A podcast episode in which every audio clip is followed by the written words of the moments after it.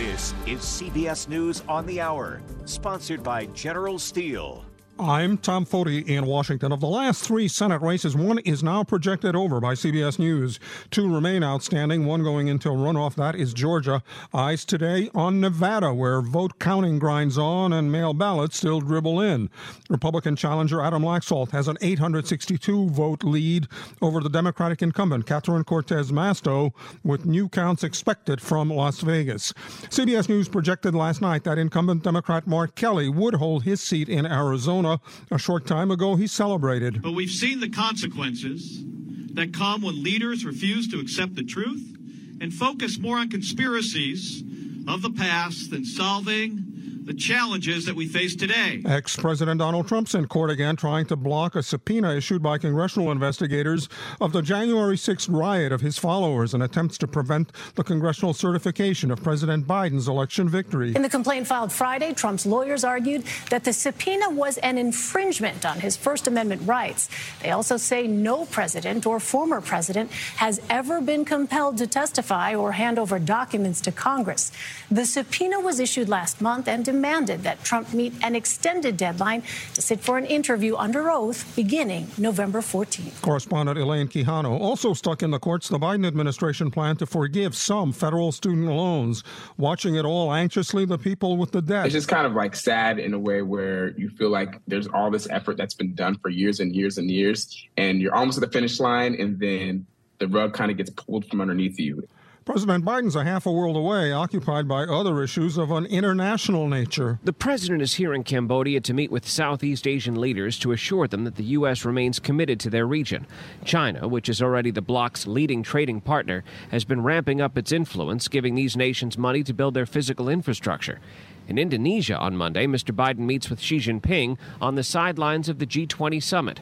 It'll be the first face to face sit down of the two men since President Biden took office. White House correspondent Stephen Portnoy in Phnom Penh. Also there, the foreign minister of Ukraine, Dmitry Kuleba, talking with U.S. officials as Russian soldiers retreat from the key city of Kherson. Residents of the Kherson region and the city of Kherson welcome Ukrainian soldiers with the tears of joy.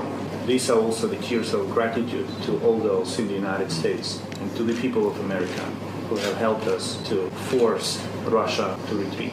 Ukrainian President Zelensky says those Russian forces destroyed critical infrastructure in the city as they fled. This is CBS News. If you're a business owner renting or leasing, you can save a ton of money and own a custom designed building made by General Steel. Just call 888 74 Steel and get a quote today. Finding the right Medicare plan? Oof, no easy feat. Kind of like those dances my granddaughter loves making me do. but then I found Walgreens Find RX coverage. Lets you compare plans online, over the phone, or in person. Made Medicare shopping so easy. Plus, I found plans with low cost copays. I can get down with that. When you need to talk Medicare, Walgreens is here. Start shopping today at walgreens.com slash Medicare. Andy's been suffering from toe fungus for years. I tried every drugstore product, prescriptions from my doctor, nothing worked. And then he discovered Crystal Flush. After just a few weeks, my fungus was gone. The secret, its non-prescription serum contains the maximum strength FDA approved ingredient, and the unique capsule helps balance the body's natural defense to fungus. This has changed everything. Crystal Flush is not available in stores, but for a limited time, you can try it risk-free for 30 days. Visit crystalflush.com now. That's C-R-Y-S-T-A-L flush.com or call 800-304-2925.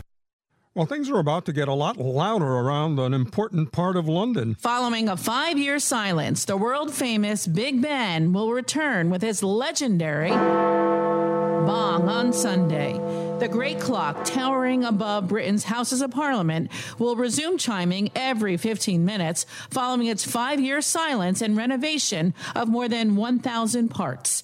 Big Ben was installed in 1859 with the goal of creating the most accurate public timepiece in the world. Mara Rubin, CBS News. Much louder than our CBS bongs. The Associated Press describes Twitter as a bit of a mess since billionaire Tesla CEO Elon Musk took it over, as the AP counts a number of alternative media sites apparently gaining in popularity, even as some Twitter users seem entertained by the controversy over the seeming chaos at Twitter. Tom Foty, CBS News. KGMI News Update. Democrats continue to hold their leads in close races in Whatcom County's 42nd legislative district. The tightest race is between Sharon Shewmake and Simon Sefzik for state senate, where Shewmake leads by 947 votes. Alicia Rule and Joe Timmons still hold a 2% lead in their state house races following Thursday's count. The next ballot update will be released Monday at 5 p.m. Bellingham City Council will take public input on affordable housing at a town hall meeting Monday evening at 6. The meeting will be in person and on Zoom. Whatcom County Public Works and the U.S. Geological Survey installed two new flood gauging stations along the Nooksack River this fall. The new stations will allow the county to better monitor water levels along the North Bank and Everson this winter. They've also installed webcams at Emerson Road and the overflow corridor between Everson and Nooksack. In your Bellingham, weather today will be chilly with sun and clouds, a high of 45. Tonight, cold with more clouds moving in. We'll see a low of 33. For KGMI News, I'm Adam Smith.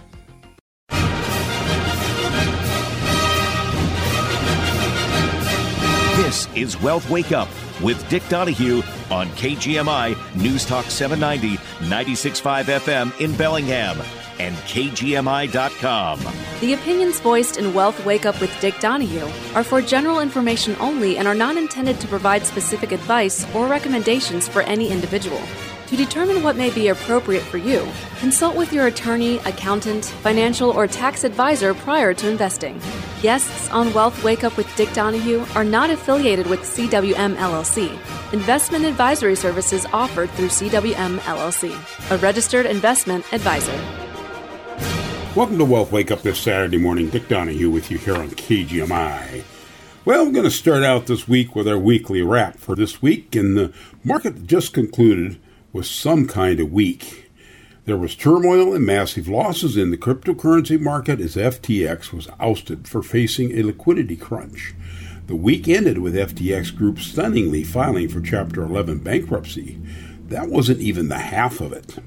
There was a midterm election on Tuesday, which by now we know about, but the final results of which are still unknown. Reports suggest that the GOP will manage to claim a narrow majority in the House, yet some Senate races are still too close to call. In fact, it might take till December 6th runoff election in Georgia to determine if Democrats or Republicans have control of the Senate. With the GOP holding a narrow majority in the House, though it is evident that the next few years likely won't include any new major spending plans or tax hikes. In other words, there will be legislative gridlock for the next few years unless the two parties work together to avoid being labeled as a do nothing Congress. The stock market this week was anything but a do nothing market. It was filled with trading excitement that produced the best day on the market on Thursday since 2020 and some huge gains for the major indices. The main catalyst for the excitement was the October CPI report, which came in better than expected and much better than feared. Briefly, total CPI increased four tenths of 1% month over month in October, while the core CPI, which excludes food and energy, increased three tenths of 1% month over month. The monthly changes left total CPI up 7.7% year over year versus 8.2% in September. And core CPI was up 6.3% year over year versus 6.6% in September. The key takeaway from the report wasn't singular, it was manifold. The report, number one, helped validate the peak inflation view. And two, the report is apt to compel the Fed to take less aggressive rate hike approach in the December FOMC meeting. Three, some encouragement was born out of the understanding that the shelter index, computed with a lag, contributed more than half of the monthly all items increase, suggesting that price increases moderated in many other areas. This welcome inflation news, combined with a huge drop in the dollar and market rates, launched an epic rally. The NASDAQ composite, for its part, soared 7.4% on Thursday. Pretty darn good day for that index, by the way. And many of the beaten up growth stocks had double digit percentage moves, including Amazon, but just about every stock came along for the CPI ride.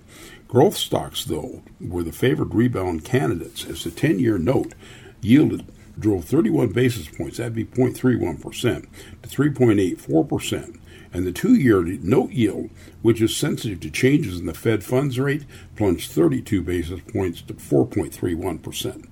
These moves were precipitated by changing rate hike expectations. The Fed funds future market now sees an 83% probability of a half a point or 50 basis point hike at the December FOMC meeting versus 56.8% before the CPI data, and a terminal rate of four and three quarters to five percent by June versus previously expected five to five and a quarter percent before the CPI data.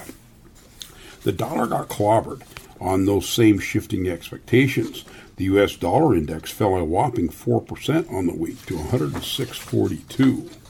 The drop in the dollar took some of the pressure off of the multinationals and added in the belief that downward revisions in 2023 earnings estimates may not be as severe as feared, assuming the weakness persists. Another factor aiding that belief was a Bloomberg report that China relaxing quarantine guidelines for inbound travelers and is aiming to avoid citywide testing when COVID transmission chains are clear. This news, which came on Friday, helped boost oil and copper prices. It's also added to the market's newfound enthusiasm for a year-end rally. The S&P 500, which dipped below 3500 following the disappointing September CPI report in mid-October, peaked its head above 4000 on Friday and closed just below that level when the final bell for the week rang. All 11 S&P sectors logged a gain this week, none bigger than the information technology sector, which is up 10% and that was driven by a huge comeback effort among the semiconductor stocks and by Apple and Microsoft. For the week, the Philadelphia Semiconductor Index was up 14.9%. Other standouts included the communication services up 9.2%, materials up 7.7%, real estate up 7.1%, consumer discretionary up 5.9%, and financials up 5.7%. Those were the biggest sectors. The weakest performance were defensive oriented healthcare, up 1.8%, and utilities up 1.4%.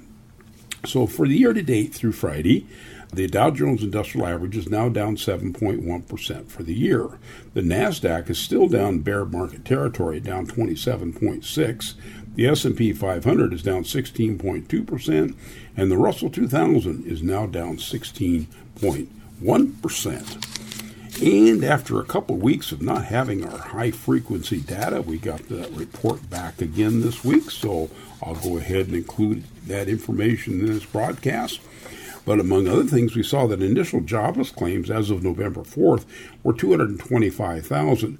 Now, that was an increase actually of 3.2% in the number of jobless claims, but compared to 2019, that level was 224,000. So, a thousand more claims now than we saw at the same period of time back in 2019.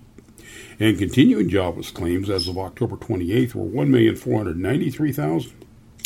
That was also an increase of four tenths of 1%.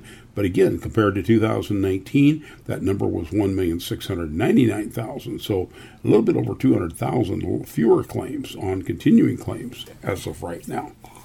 And then box office receipts as of November 10th were down 21.4%. Railcar traffic as of November 4th was down 2.4%. Steel production also as of November 7th was down 1.4%. Hotel occupancy for the week of October 30th through November 5th was down 5.2%. The operational state of the restaurant industry as of November 9th continues down about 2.7%. TSA checkpoint data as of November 10th 2,116,288 passengers a day were going through TSA checkpoints. That was an increase of 2.9% for the week. The supply of motor gasoline in the U.S. as of November 4th was up about 4.1%, and global commercial flights as of November 10th were averaging 100,551 a day. That was down about 1.8%. So a little bit of a drop there as far as global flights, but an increase as far as the domestic flights. I'm going to go ahead and take a break here a little early, and we will come back with more Wealth Wake Up in a minute. I recently brought in my car for some long overdue repairs, something we can all probably relate too well with over this past year and a half. I was terrified about cost, but luckily, the guys at Bellingham and Burlington Automotive prioritized repairs that couldn't wait and helped me decide what could. What a relief! Bellingham and Burlington Automotive, professional ASE certified techs and expertise in foreign and domestic vehicles. Learn more at BellinghamAutomotive.com or BurlingtonAutomotive.com. Do you have friends who say, stop by anytime, and you think they don't really mean that? Well, unlike those friends, Dewey Griffin Subaru's Express Service means it. They're open six days a week, including Saturdays. Stop by anytime you need an oil change or any other minor maintenance, and they'll take care of you. No appointment necessary, and you'll get a free car wash with your service. Dewey Griffin Subaru, community minded and community driven, and the only certified Subaru tire and service center in the county, 1800 Iowa Street in Bellingham. This is Undersheriff Doug Chadwick with the Whatcom County Sheriff's Office. We continue to get reports of scammers impersonating local law enforcement officers over the phone, demanding payment for alleged offenses like missing jury duty or something similar. They might claim you have a warrant for your arrest. Often, they are very demanding and can be quite convincing. Let me be clear we will never call you and demand money or any other type of payment. If you receive one of these calls, please hang up. Be well and be safe. A message from the Whatcom County Sheriff's Office and the Cascade Radio Group bringing the world to Whatcom County and Northwest Washington. The People's Republic of China. They're launching the first pieces of their own space station. The John Batchelor Show. Weekday evenings from 6 to 10. They're going to use what they learn in, in, constructing this station and having people live on it to plan their uh, manned interplanetary ship and to do it as quickly as possible. On KGMI News Talk 790, 96.5 FM, and KGMI.com. The opinions expressed on this program are not necessarily those of KGMI or the Cascade Radio Group. If tomorrow all the things were gone, I'd work for all my life, and I had to start again with just my children and my wife. Okay, welcome back to Wealth Wake Up Live. Dick Donahue with you here this Saturday morning here on KGMI. We're asset advisors. We are located out in Ferndale or uh, on the way to Ferndale, anyway, on the Pacific Highway the Pacific Commerce Center. Our address is 5060 Pacific Highway, Suite 101, Ferndale 98248. Our phone number 360-733-1200 and check out our website at wealthwakeup.com. And let's continue on with this week's show. And of course, yesterday was Veterans Day. But on Veterans Day, we need to reflect on why America is worth fighting for. You know, a defining characteristic of our American Republic is service and devotion. No group exemplifies these civic virtues better than Americans' veterans. On Friday, this Veterans Day, it was more important than ever to remember the sacrifice that our veterans made for this country. Every November 11th, on what was once called Armistice Day, we celebrate Veterans Day. Just over a century ago, when World War I ended, Armistice Day was the hopeful and annual remembrance of those who had served in what was hoped it would be the world war to end all world wars. Unfortunately, wars have continued to happen. In 1954, Congress officially changed the holiday to Veterans Day to honor those who had served and defended the United States in those hard years of World War II and the Korean War. Some confuse the holiday with Memorial Day in late May, but that's to honor those who paid the ultimate price and died for our nation. While Veterans Day is an opportunity to reflect and to respect and remember the contributions of our veterans who returned home from a war or served in peacetime. A veteran is so much more than merely an individual who at one point was in the armed services. The values of sacrifice, dignity, and humility are often reflected in their daily lives. Veterans continue to serve as leaders in their communities, their workplaces, and their governments. Veterans as a group truly are exemplary citizens. And sadly, the proportion of veterans in society is shrinking, and the likelihood of new people entering the armed services is also shrinking. The Army is at its smallest since 1940, and in fiscal year 23, will likely fall short of its annual recruitment goals as it did in 2022. This problem isn't limited to the Army, however, it affects the entirety of the armed forces. That raises the question why aren't young people more motivated to serve? There are a myriad of reasons for this, and they paint a sad picture for the country. One simple fact is less than a quarter of Americans are eligible for service due to increasingly common drug use and obesity, and only 9% of Americans express a willingness to serve. In the past two years, COVID 19 has also taken its toll on the ability to recruit and retain troops. Recruiters could not meet face to face with would be recruits at schools, fairs, and sporting events. Those venues were where recruiters shine because they show what military life is like in a very personal way. It's also undeniable that perceptions of U.S. institutions, that the military included, have suffered in recent years. The perception of veterans is forgotten or mistreated, coupled with the notion of rampant physical, mental, and emotional health problems, has served to scare young people away from service. If we wish to remedy these trends, the onus is on us to honor all of Americans' veterans in a way that dignifies their service. Many who haven't served are often at a loss on how to do this, but there are many ways to show your appreciation. We can show up at parades, donate to or volunteer with veterans advocacy groups, and express our gratitude to veterans in our lives. There's no quick fix to the long term issues, but we can do our part in building a culture that honors sacrifice and civic duty. The disconnect between perceptions of veterans and the barriers to serve for those who are potentially interested in joining the military is a challenge for all of us to solve. So on Veterans Day, it was important that we remember and honor those who have given so much for us. A powerful way to express our gratitude for their sacrifice is to emulate the values that we cherish in our veterans community by exercising our rights and participating in the enrichment of our society. So, Veterans Day Let's reflect on why this country is worth fighting for. And I wished I could have done this on a Saturday because yesterday was Veterans Day, but I felt like I had to do it today. You know, got a couple different pieces here I want to go through.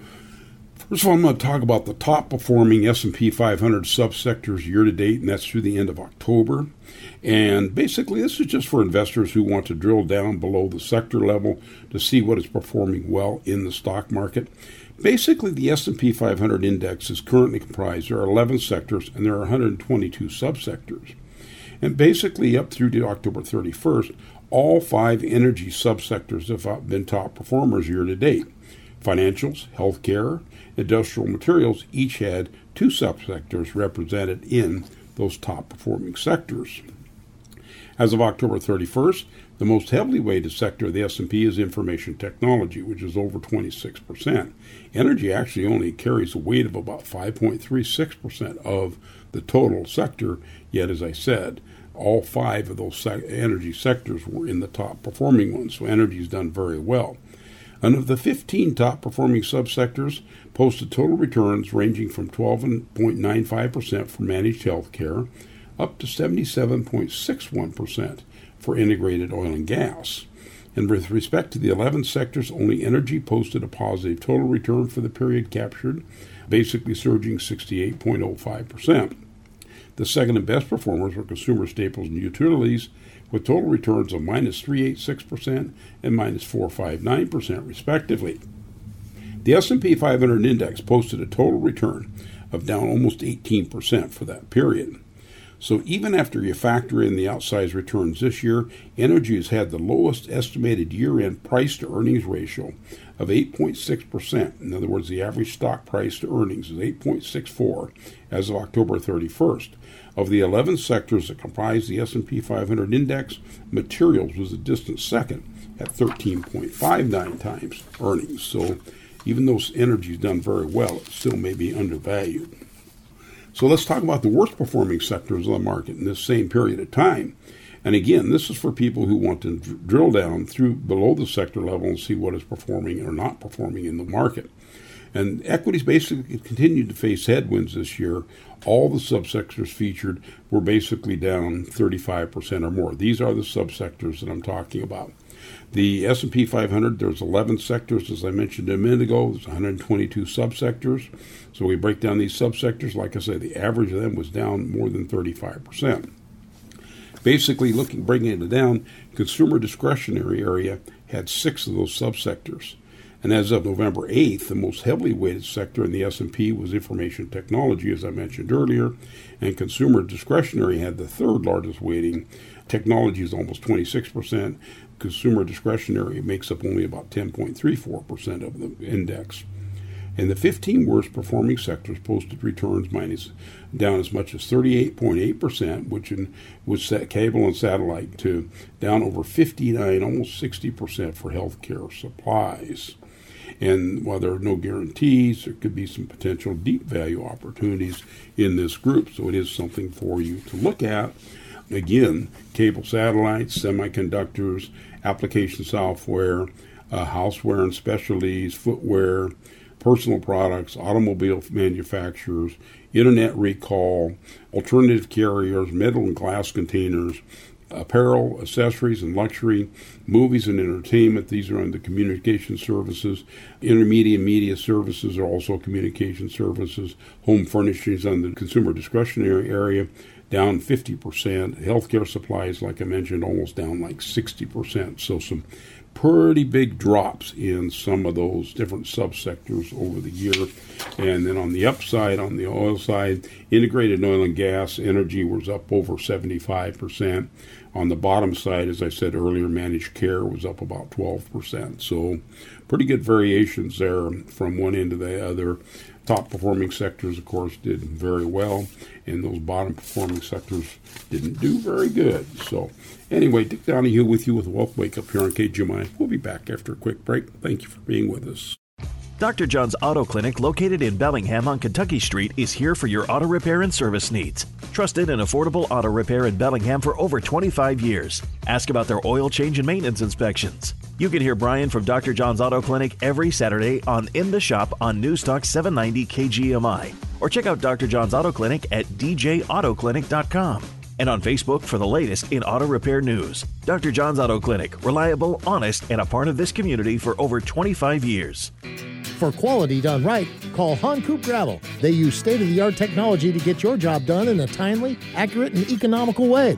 For projects as small as refreshing the driveway and as large as a multi million dollar builder ready plat development. Their services include multi unit site preparation, fire line installation, drainage systems, house foundations, and more. They'll do custom projects too, turning your dream idea into a reality. If you need site work, you need the team at Han Coop Gravel in Lynden or at Dewaard & Bode's Black Friday early access sale is underway, and you don't want to miss it. Black Friday pricing is available now on appliances, barbecues, mattresses, and more at all three Dewaard & Bode locations in Bellingham and Burlington. Now is the time to prepare for the holidays with extra special savings on ranges, wall ovens, cooktops, microwaves, and more. Plus, delivery and installation before Thanksgiving. This weekend, save on select Whirlpool, KitchenAid, and Amana ranges and get a qualifying microwave for only $99. Plus, score cash back rebates toward the installation of select brand ranges, dishwashers, and refrigerators. Keep your cash for the holidays and pay no money down and no interest for two full years on qualifying orders. Plus, shop in confidence with Dewaard & Bode's 30 day local price match guarantee on select in stock items and get fast professional delivery and installation before Thanksgiving on qualifying orders. Shop the biggest sale of the season during Black Friday early access at Dewaard & Bode right now in Bellingham and Burlington. Financing OAC offer qualifications apply. There's a lot going on right now, and broadcasters are on the ground covering all of it, bringing you the weather, the traffic, and breaking news, all while entertaining you 24 hours a day. Someone needs to tell you what's going on around the world and in our hometowns. And that someone is us. We are free radio. We are always there. We are broadcasters. Visit wearebroadcasters.com or text radio to 52886 to learn more. Furnished by NAB and this station. The latest local news and important topics of the day from the West Mechanical Studio. Tired of inefficient heating, poor indoor air quality, and rising energy bills? Contact West Mechanical today at westmechanical.net to explore going ductless with a system from Mitsubishi Electric Cooling and Heating. Get the latest news and information 24 7 with KGMI News Talk 790, 96.5 FM in Bellingham and KGMI.com. CBS News Brief. CBS News projects incumbent Arizona Senator Mark Kelly will win his race over Republican challenger Blake Masters, but the governor's race there is still up in the air. The governor's race has not been called yet, and that's because it's simply too close and it's within the margin of error of those outstanding ballots. There's still about 300,000 ballots that they're going to be counting over the weekend. CBS's Christina Ruffini. Former President Trump was supposed to testify Monday before the January 6th committee, but he has filed a lawsuit. Legally speaking, the former president really does not have a good case here. Having said that, the lawsuit basically guarantees that he won't have to because the committee is going to dissolve. Loyola law professor Levinson. This area is still unsafe. It's not stable. That's the Volusia County, Florida sheriff, and he's talking about the damage caused by Hurricane Nicole this weekend. Some seawalls were washed away. CBS News Brief. I'm Linda Kenyon.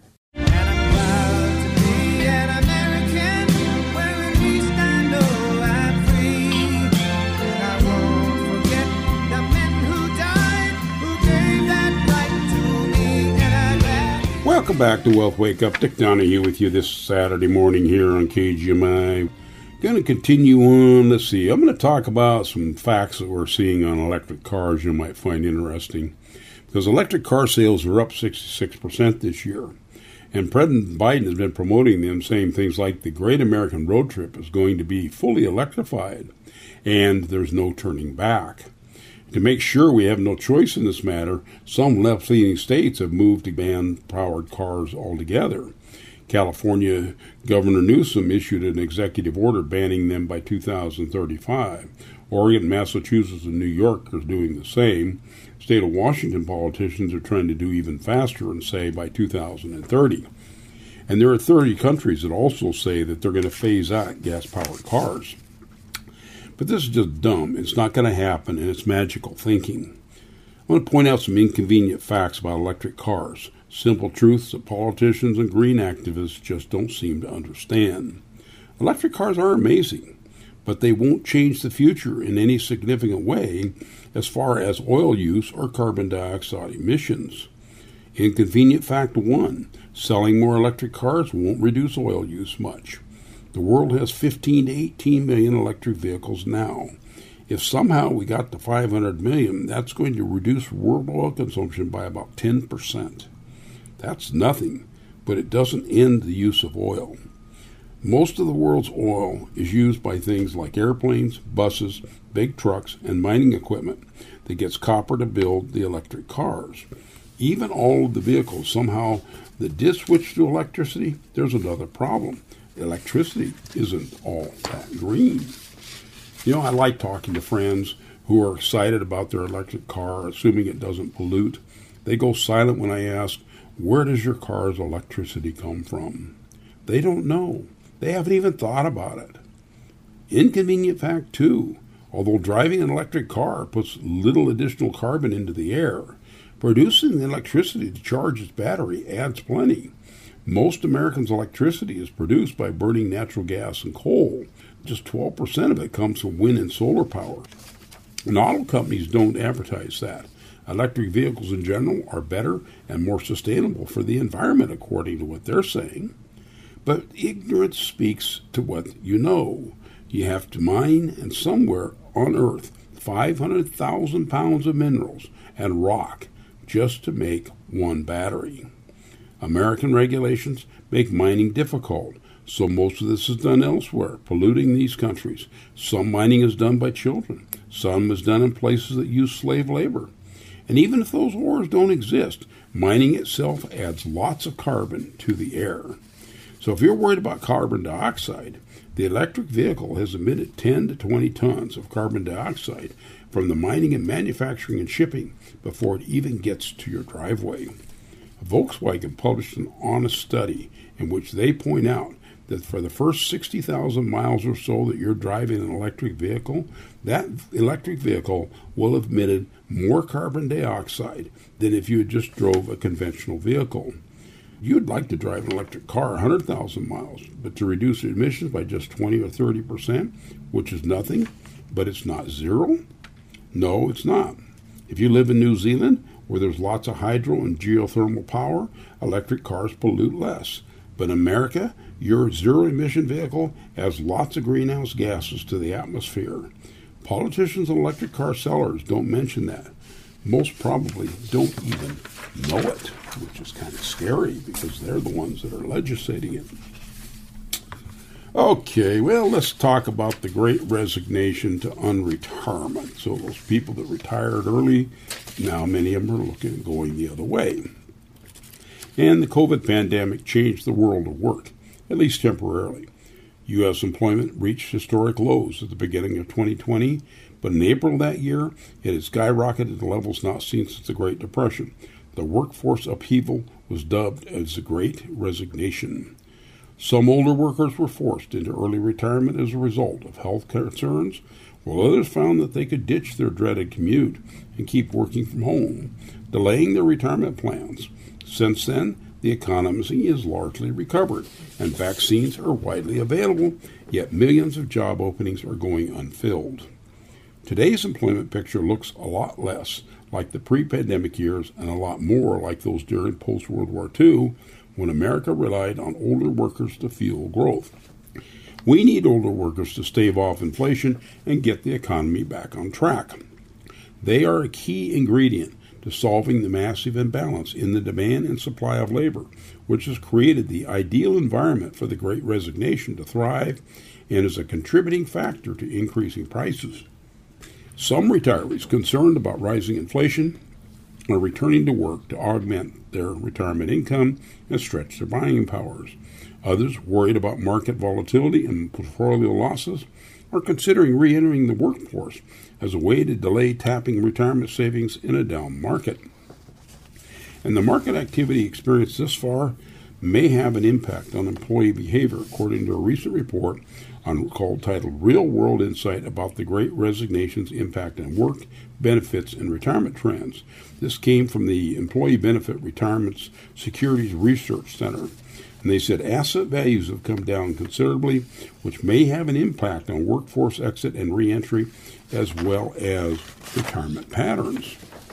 So, how can we help you out with our on again, off again retired clients that want to navigate shifting back and forth to work? Well, one topic of conversation might be Social Security. Individuals who retire before their full retirement age are subject to reduced benefits for claiming early, as well as limits on how much they can earn from a job without jeopardizing their Social Security benefits. So this year in 22, if you're under full retirement age for the entire year, you're going to forfeit $1 in Social Security benefits for every $2 that you earn over $19,560. A higher limit applies to those who reach their retirement age of 66 years and 4 months this year. That means that those who were, were born in 1956 can earn up to $51,960 in the months before they reach full retirement age, and they're only going to lose about a dollar in every $3 earned over the benefit. The earnings cap disappears at full retirement age, and any Social Security benefits lost to excess earnings will be restored in the form of larger monthly benefits. So I had a radio listener who thought she was ready to quit her high paying job, but stressful job as a pharmacist. She decided to retire and claim Social Security at 62. She planned to work part time as an exercise and health coach, holding her earnings below the annual cap. But less than a year into her early retirement, she's finding it difficult to keep her spending in line with her reduced income and is thinking about returning to part time pharmacy work. So she called and she asked me for advice. I said she had two options. One, she could withdraw her application for Social Security benefits by filing Form 521. There's a catch, though. She would have to repay all those benefits that she received so far.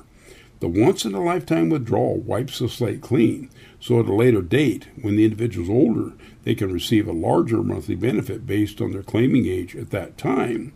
She didn't like the repayment option. So her other choice was to contact Social Security Tell them she planned to return to work and estimate her earnings for the rest of the year. SSA would withhold some or all of her Social Security benefits in order to satisfy the restrictions on those excess earnings. So the earnings limits resets each January. It applies only to earnings from a job or self employment, not to investment earnings, interest, pensions, annuities, or capital gains. And failure to contact SSA in a timely manner could result in benefits overpayment which would have to be repaid at a later date, even a lump sum or by forfeiting future benefits until the debt has been repaid. Because the listener was not yet reached full retirement age, she didn't have the option of suspending her benefits. That strategy allows someone who's full retirement age or older to voluntarily stop receiving them. In the meantime, those benefits will increase by 8% a year up to age 70 when benefits would resume. So claiming Social Security early has its consequences. Monthly benefits are permanently reduced, and earnings limits can make it very difficult to unwind a decision to unretire. So something you really need to take a good hard look at if you are in one of those situations. And we're talking about Social Security. Uh, American workers aren't going to have to wait for their maximum Social Security check. When it comes to Social Security, most working Americans prefer to take a bird in the hand. According to Schroders' uh, 2022 retirement survey, a mere 11% of Americans 45 and older who aren't yet retired plan to wait until age 70. Only 11% want to wait. That's interesting because the age at which that's when you reach your maximum monthly benefit. So if you start receiving their Social Security benefits, almost one third or 32% said they're going to take benefits before the age of 70 because they're concerned that Social Security may run out of money. And 31% they said they expect that they would need the money sooner. Along those lines, nearly half or 48% of those surveyed plan to take Social Security benefits between the ages of 62 and 65, 19% between 66 and 69, and 22% were unsure. It's not that people don't know when they'll get their money. It's if they've postponed their Social Security. Most people do know that they can post the more they postpone, the better off they are. 86% of the respondents said that they're aware that they've received larger checks by delaying the start. But there are some nuances when deciding the optimal time to turn on Social Security benefits on the issue of solvency of Social Security program, ultimately Congress will need to address and act on the projected shortfalls in a timely manner in order to increase the viability of Social Security benefits for future generations. Among the survey's other findings, 55% of respondents nearing retirement age 60 to 65 don't believe that they're going to be able to replace 75% of their last paycheck in retirement. More concerning, almost one quarter or 23% of those nearing retirement, age 60 to 65, have no idea how much monthly income they'll need to generate in retirement in order to live comfortably. In fact, most are concerned, 53% are terrified, 33% by the idea of no longer getting regular paychecks from an employer. Basically, if you're looking at it, you should look at total totality of factors in their life when they make this decision family longevity, cash flow needs, other assets, personal preferences, other factors are important. You know, I do not think that you should make a choice based on fear about the solvency of Social Security system. We don't know what the future holds there. As with all aspects of financial planning, focusing on what we can control when we take decisions usually leads to better outcomes than dwelling on factors beyond our ability to influence or control. But ultimately, we think Social Security, they will play politics with it, but they'll figure it out. Dick Donahue with you with Wealth Wake Up here on KGMI. We'll be back in a minute. Hello, folks. Are you ready to get your estate planning affairs in order, but you don't know where to start? Would you like to hear about the difference between wills and trusts? Do you want to learn how to avoid probate? Do you have questions about Social Security and Medicare? Is it important to you to make life as easy as possible on your spouse and loved ones if something should happen to you? This is Phil George. I'm an elder law and estate planning attorney here in Bellingham. Join me right here on KGMI every Saturday at 1 p.m. for the Aging Hour, and let me show you how to set your family up for success in your retirement. Hey, how was the grocery store? Everything is getting more and more expensive. I know. I stopped to get gas today and the price has gone back up. We need to talk about the budget again. The cold weather is here and we're going to need a new furnace or maybe a heat pump. I'm not sure which. Well, I was talking to Joe and he recommended Lynden Sheet Metal. They had a new heat pump put in. The guys that came out to install it were professional and the heat pump works great. He also said there's up to $2,400 in rebates that we can tap into. That sounds great. Rebates and energy savings with a new furnace or heat pump? Let's call Lynden Sheet Metal and make an appointment. Call Lynden Sheet Metal today and talk to us about staying warm this winter. Because in a world where it seems everything is more expensive, there are ways to save on installation and monthly utility bills, and we can also help with low monthly payments. Lynden Sheet Metal, serving the Northwest for over 80 years. in the shop. Toyota's still fully vested in the internal combustion engine, and they saw was a visionary the future being a, uh, a fuel cell vehicle. Steve from Panacea, Kurt from Angler, Brian from Dr. John's, and Dan from Bellingham and Burlington Automotive. The efficiencies there that find me a location where you can go fuel up your hydrogen fuel cell Yeah. here in, in Whatcom County. In the shop, 9 to 10 a.m. every Saturday on KGMI News Talk 790, 96.5 FM, and KGMI.com. Cause there ain't no doubt I love this land. God bless the USA. Welcome back to Wealth Wake Up Live here on KGMI this Saturday morning. Dick Donahue with you. If you got questions for me, you can always give me a call, 360 733 1200. And I had a question or a discussion here, doing this a lot with our clients about why we should consider doing tax loss harvesting. Well, it's because of the current stock market volatility. It does offer some investors an opportunity to take advantage of tax loss harvesting. That's basically selling investments at a loss, realizing that loss for tax purposes, and using those sales proceeds to buy a similar type of investment. So when the market's volatile, like right now, many people get worried, nervous about their financial situation. Rather than worrying, we planners view this volatility as a normal part of investing and an opportunity for what we call tax loss harvesting. And tax loss harvesting is when you sell investments at a loss. One, you realize those loss for tax purposes, and two, you typically use the sale proceeds to buy a similar type of investment. So let's talk about this. Realize the loss for tax purposes. For example, if you bought an emerging markets mutual fund for $100,000, currently worth 80,000, you would have an unrealized loss of $20,000. But if you sell that fund for 80,000, you now have realized that loss of 20,000. There are two primary ways that you can use this $20,000 loss. One, you can offset capital gains. If you happen to sell investments at a gain earlier in the year, you can now offset that gain with a $20,000 loss. If you realize $20,000 of gains and now have $20,000 of loss, you're going to break even for tax purposes. If you realize $30,000 of gains but now have $20,000 of loss, that means you now have reduced your taxable from 30,000 down to 10,000. You can also help offset ordinary income.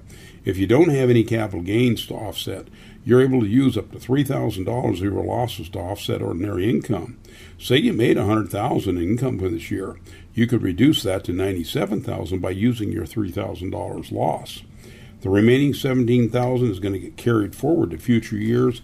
It can be used in the same two ways. You can either offset future capital gains or you can reduce ordinary income up to $3,000 a year. Now, the second step here is you want to go out here and you're going to reinvest the proceeds. So back to our original example, if you sold that emerging markets fund for 80,000, you originally paid 100 for it. Well, while the $20,000 loss was clear tax benefits, as we talked about before, you still don't want to keep that $80,000 in cash because then you're stuck with a loss forever. That 80,000 won't ever have a chance to grow back to the 100,000 you started with because it's no longer invested.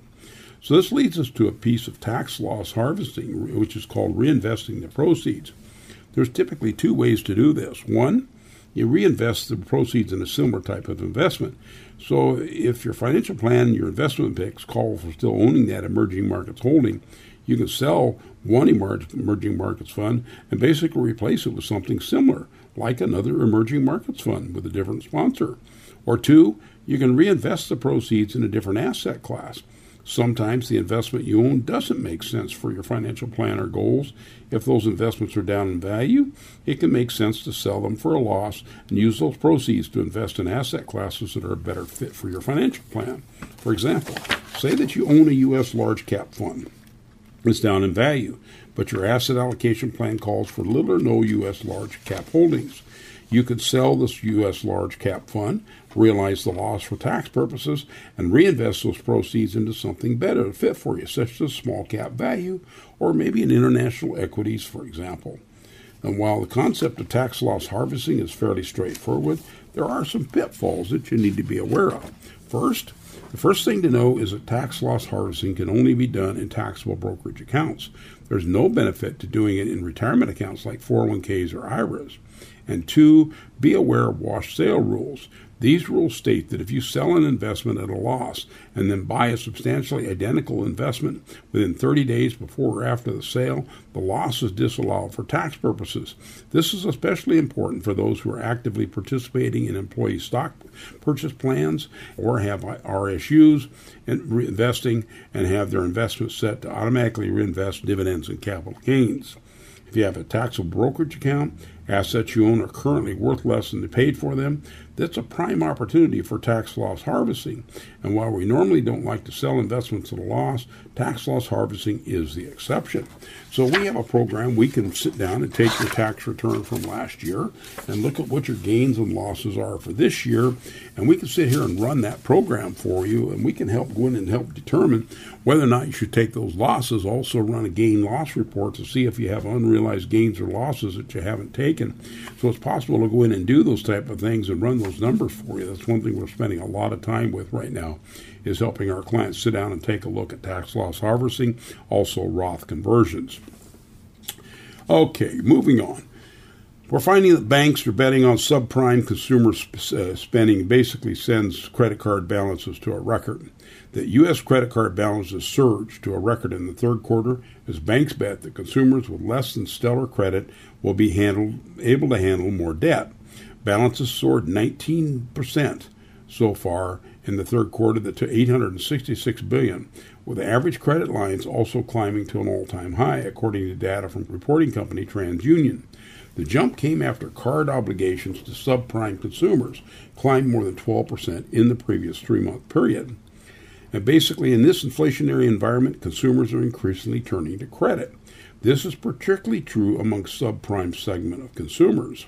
In the depths of the pandemic, banks feared that the initial surge in unemployment would leave consumers unable to pay their bills, and many and many pulled pulled back on credit card marketing and originations. Consumers too were forced to curtail their spending due to lockdowns.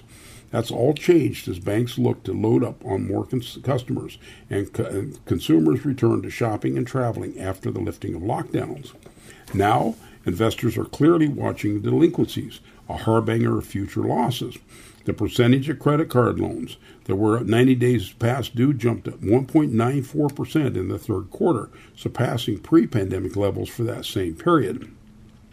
Supply chain and other logistic challenges continue to plague the auto loan industry, which saw total, total new loans drop almost 15% in the second quarter from the same time last year and mortgage originations, which have been hit hard by the chilling effects of rising interest rates, plummeted 47% to 1.9 million in the second quarter, according to the same report.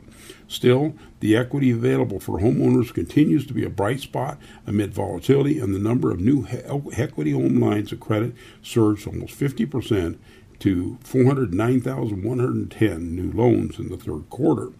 HELOCs and home equity loans are growing at dramatically higher rates than in recent years. Homeowners are sitting on a combined 604 billion in non-mortgage debt. These products are attractive options for homeowners because they can use their available home equity credit to pay off more expensive debt. An interesting report, to say the least. And we're also finding it's getting harder to switch jobs as the labor market shows cracks. U.S. workers are having a harder time switching jobs than expected. That's the takeaway from a new Harris Poll study that examined job seekers' recent experiences with the labor market, which is still strong but starting to show cracks. More than 70% of those looking for a new role said it's more difficult than they had anticipated. As the Federal Reserve raises interest rates to combat inflation, the U.S. economy is showing mixed signals. Businesses reported strong hiring and wage increases last month, but unemployment is ticking higher, and firms including Twitter, Intel, and Lyft are cutting staff.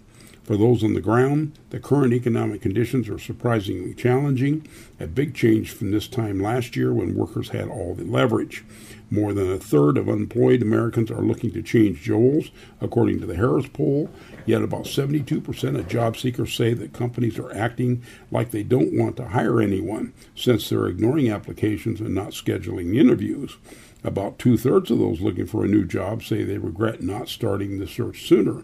A similar percentage think it would be have been easier to change roles a year or two ago.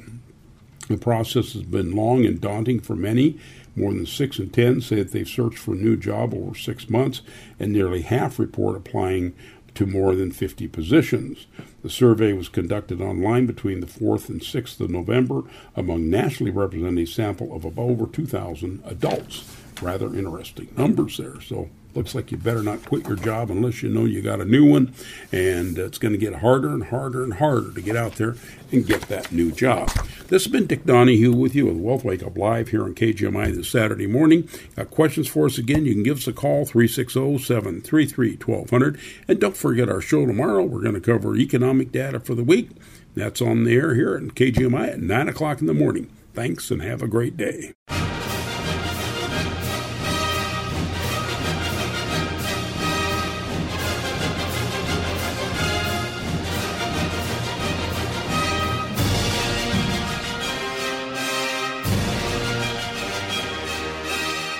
Opinions voiced in Wealth Wake Up with Dick Donahue are for general information only and are not intended to provide specific advice or recommendations for any individual. To determine what may be appropriate for you, consult with your attorney, accountant, financial, or tax advisor prior to investing. Guests on Wealth Wake Up with Dick Donahue are not affiliated with CWM LLC. Investment advisory services offered through CWM LLC, a registered investment advisor.